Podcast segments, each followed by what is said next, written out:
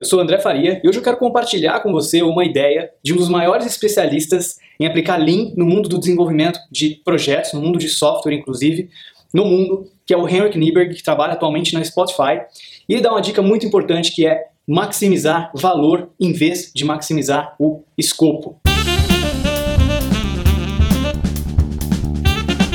A gente acaba ainda errando muito no dia a dia, quando a gente está pensando em termos de produtos, quando a gente está pensando em termos de projetos, em maximizar o escopo, quando na realidade nós deveríamos estar nos preocupando em maximizar valor.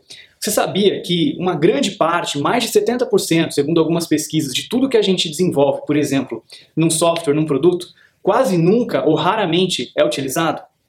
Pensa, por exemplo, nos produtos que você utiliza, no software que você utiliza no dia a dia, quantas funcionalidades ele tem que você jamais precisou utilizar. Isso acontece muito em todos os nossos projetos, mesmo que não seja um projeto de software, em muitos dos nossos produtos, mesmo que também não seja um produto digital.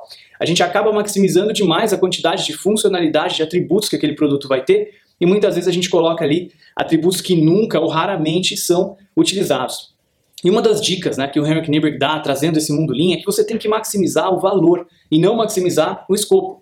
Então, se você está desenvolvendo um produto digital, um software, por exemplo, você tem que se preocupar muito mais em colocar aquelas coisas que vão agregar mais valor para o seu cliente, que vão fazer mais diferença no negócio, na vida dele, do que efetivamente de entregar um monte de features que não vão ser utilizadas.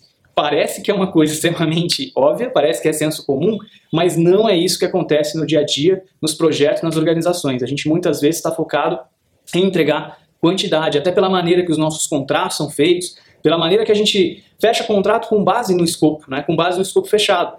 E aí que os métodos ágeis entram também, e muitas empresas que trabalham com métodos ágeis acabam trabalhando com um contrato de escopo aberto em vez de trabalhar com um contrato de escopo fechado, porque assim o cliente pode mudar de opinião inclusive sobre o que representa valor para ele naquele momento, e a equipe pode se adaptar e entregar sempre aquilo que é mais valioso. Mas essa é a grande ideia. Procure maximizar valor no seu projeto. Para para pensar se muitas das coisas que você não está fazendo não são coisas que de fato são apenas escopo, estão ali por estar, mas não são realmente aquelas coisas que vão agregar valor, que vão fazer diferença para o seu cliente. Espero que você tenha gostado. Não esquece de se inscrever aqui no canal para acompanhar os próximos vídeos, deixar o seu review também no podcast. Se gostou, deixa um like. Se não gostou, deixa um dislike.